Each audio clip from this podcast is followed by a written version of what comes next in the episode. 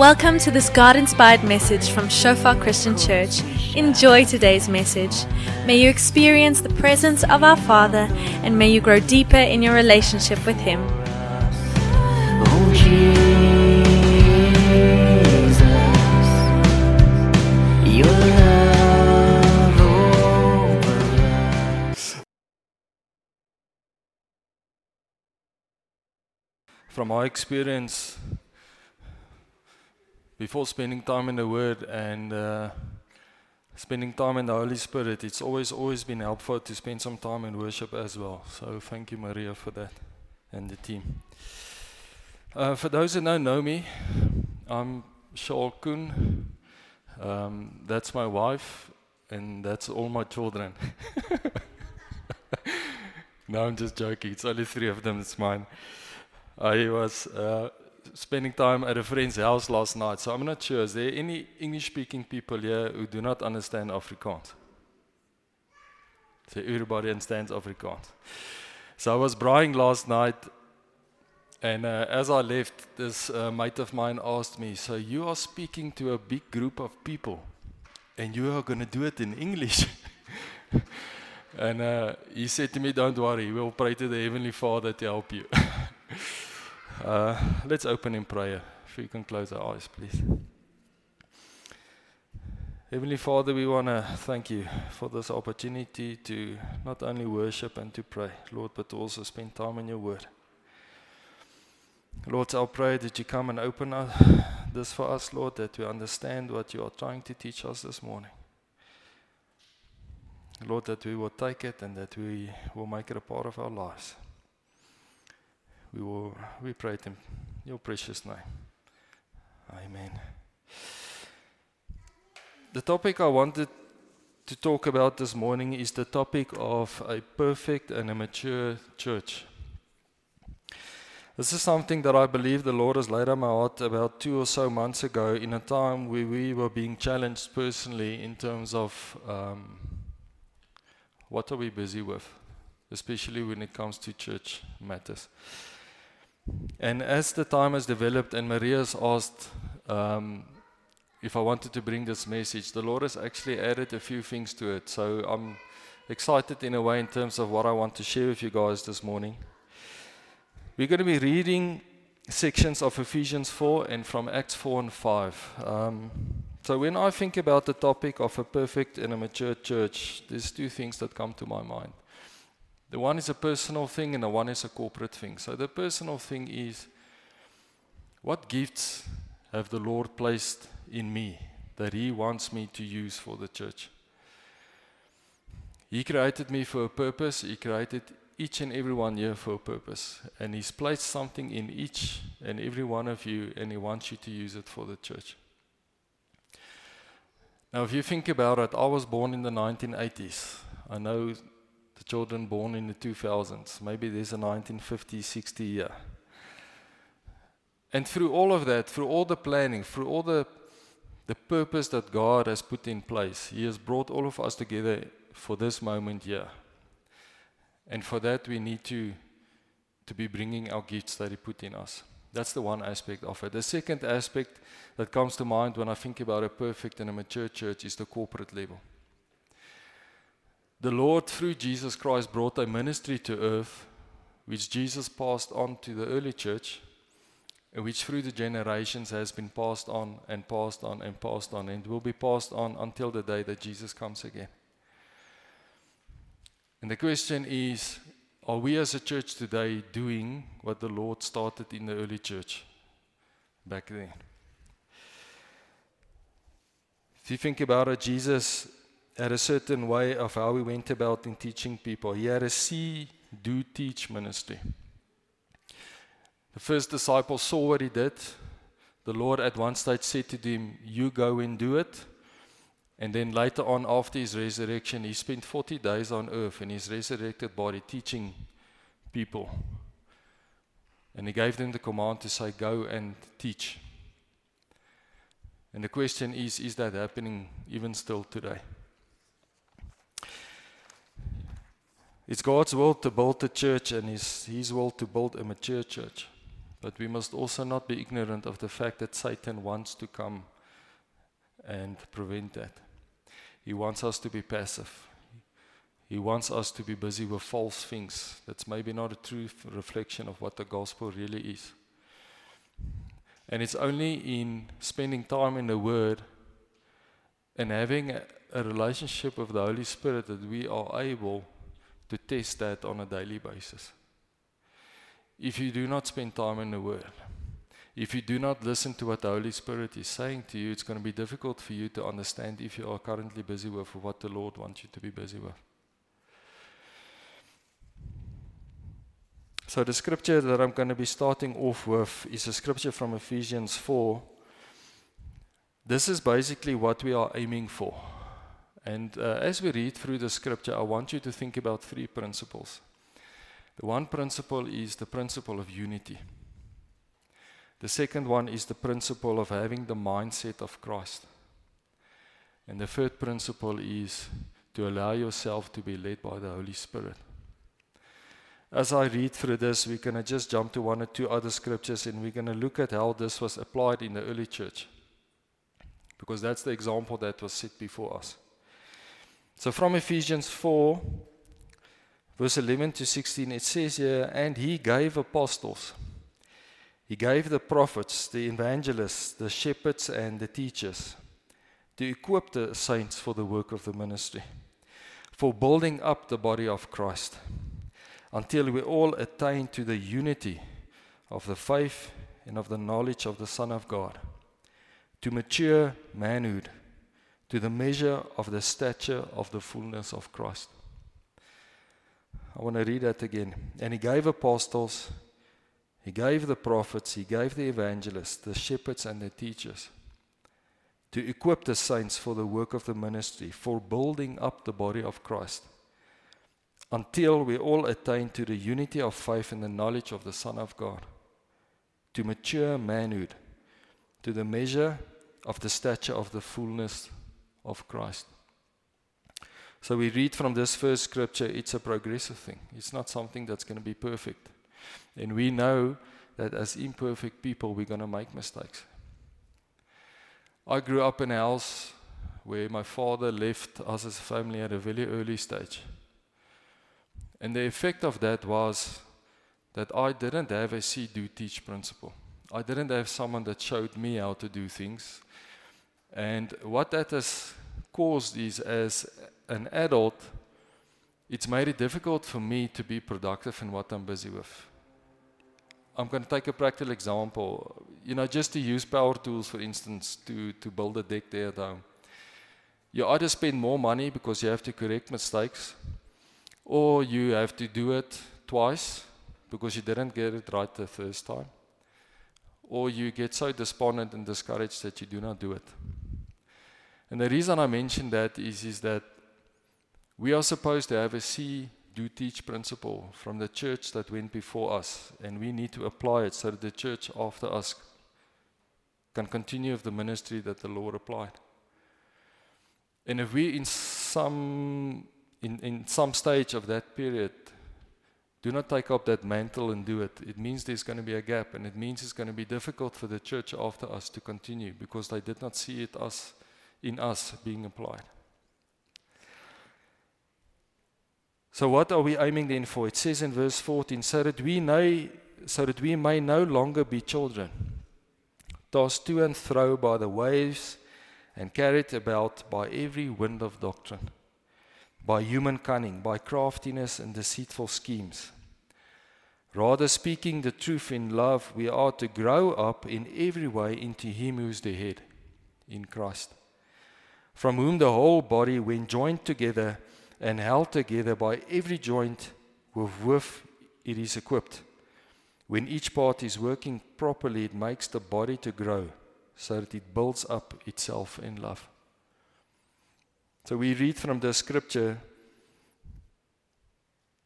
that the gifts that we receive from the Holy Spirit being applied into the body of Christ is there to build the body up. And it's there to bring us from an immature position to a mature position.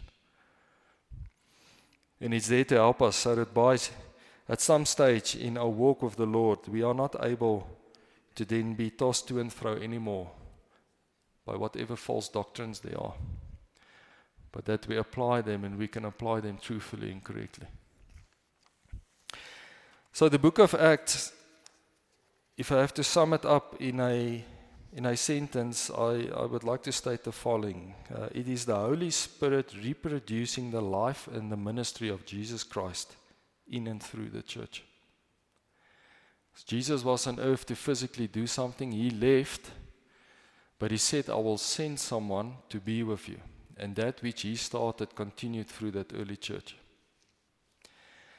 So, what I mentioned uh, from Ephesians is there's these three principles. I'm going to repeat them again. The principle of unity, the principle of developing the mindset of Christ, and the principle of following the Holy Spirit. So, if we look at the first one here, the principle of preserving unity, a scripture on unity is from Psalms 153, verse 1 to 3. It says here, Behold, how good and pleasant is it when brothers dwell in unity. It is like the precious oil on the head, running down on the beard, on the beard of Aaron, running down on the collar of his robes. It is like the dew of Hermon, which falls on the mountains of Zion, for there the Lord has commanded the blessing, life forevermore. If you look at the early church, there was a situation where the apostles and saints were selling property and they were distributing it among each other.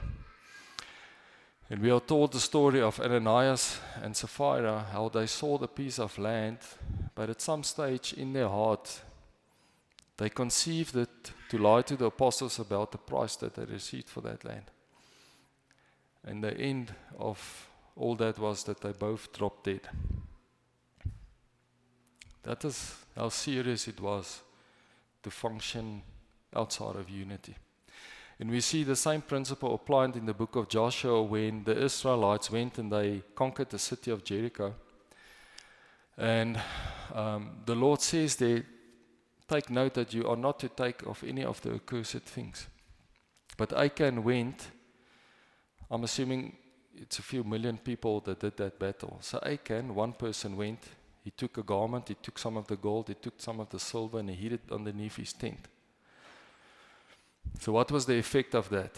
Uh, after the Battle of Jericho, they went for the battle of the city of Ai. It was such a small city that the Israelites said, Do not send a lot of people, only send 3,000. So, it's much less than what it was for the city of Jericho. But in that process, 36 people died. And Joshua fell before the Lord and he, and he cried. He wanted to know how is it possible that this can happen after what happened to Jericho?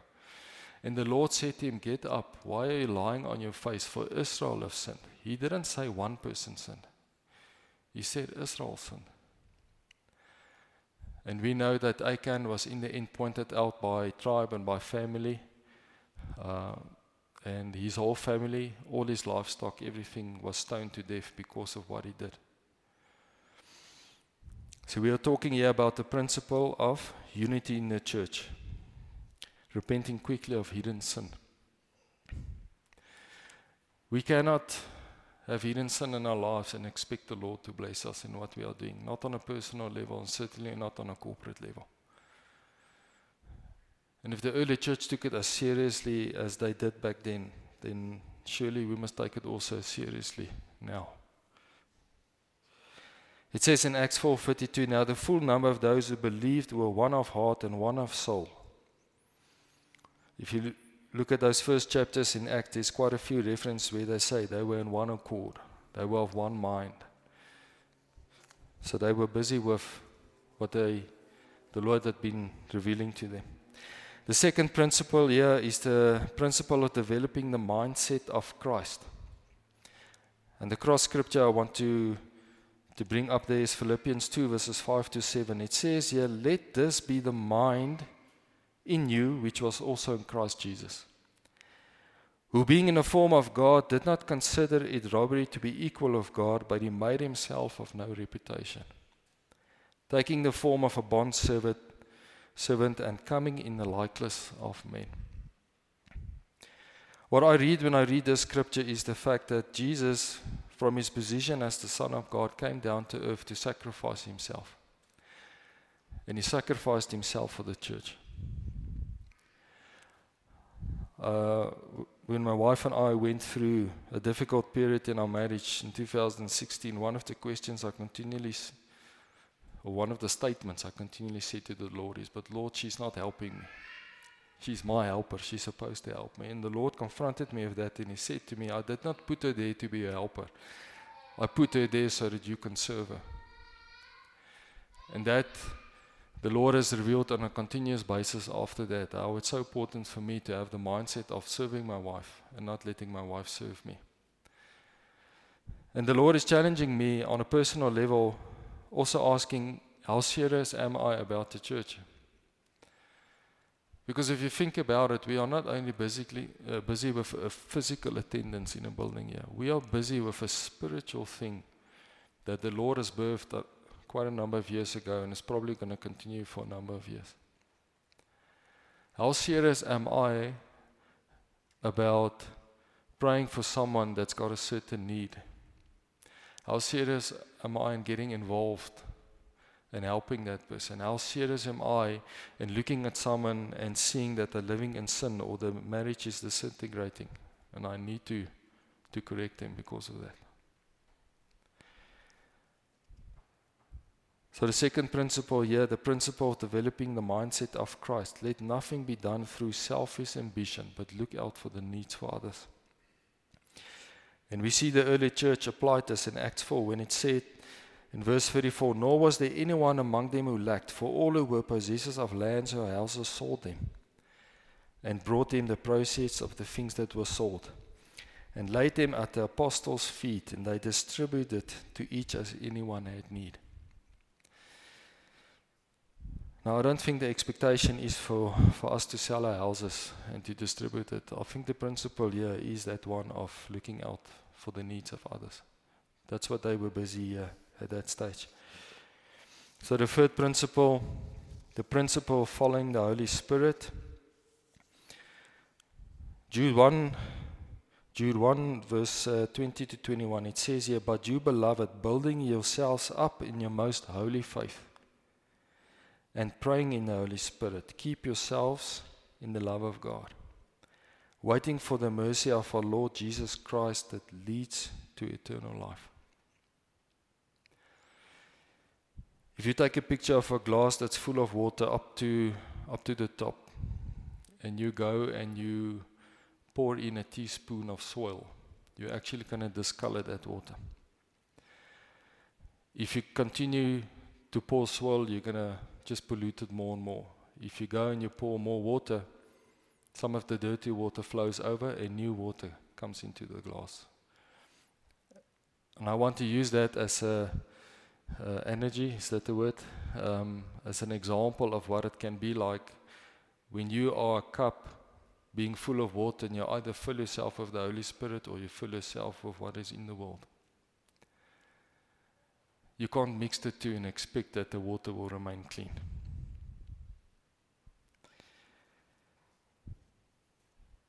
We see uh, this applied by the early church. Uh, it says and with great power the apostles were giving their testimony to the resurrection of the Lord Jesus, and great grace was upon them all.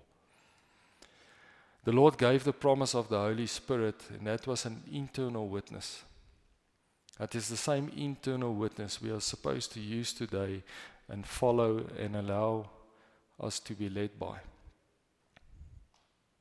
If you think of Philip that was asked to go into the desert by the Lord, I don't Bible doesn't tell me that the Holy Spirit said to him why he was there. But Philip went to the desert. He was obedient, and what happened is, is that uh, Ethiopian centurion came past there. He was reading the book of Isaiah.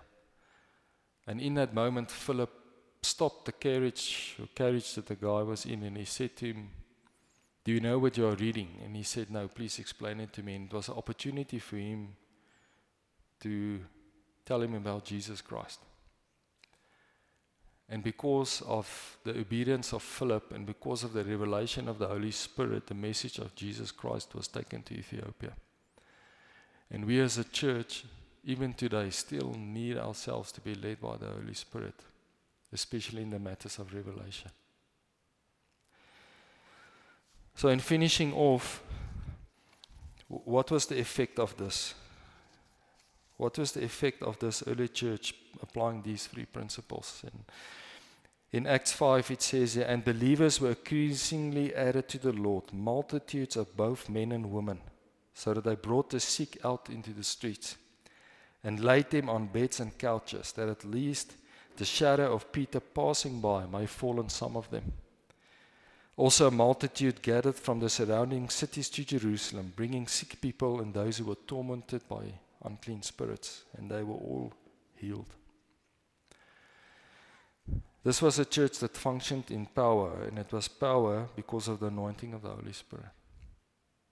And the question I want to leave us as a church today on a personal and on a corporate level is Are you spending time with the Lord to understand what your gifts are? And are you bringing that gifts to the church to serve the body of Christ? The second question I want to ask is Are we seeing what we saw with the early church? And if not, maybe we should ask ourselves then Is there any hidden sin that's breaking up the unity that we are supposed to have? Is there any selfish ambition that's causing us to have a different mindset from Christ? And is there stuff in this world that's keeping us so busy that we are not spending time with the Holy Spirit like we should be? Maria and them is going to play a few songs. I want to leave you with that thought. Um, if there's prayer required, there will be people here that you can talk to. But I just want us to close off in prayer. Heavenly Father, we want to thank you that you loved us to such an extent that you sent your Son to die for us on the cross. Lord, that you've wiped away whatever our past was, but through the resurrection of your Son, you have broken the power of sin over our lives, and you've asked us to be part of a different ministry compared to what we were doing before being saved. Lord, and as we ponder these three questions in terms of the gift that you've placed, the gifts that you've placed inside of us, if we ponder the questions in terms of the principles of unity, addressing hidden sin, the principles of having the mindset of Christ to serve, and the principles of being led by the Holy Spirit to allow you to lead us, to teach us, to guide us. We ask that you will help us, Lord, to, to come before you in all honesty with all three of these areas and just talk to you about it and allow you to change us. We pray it in the wonderful name of Jesus Christ. Amen.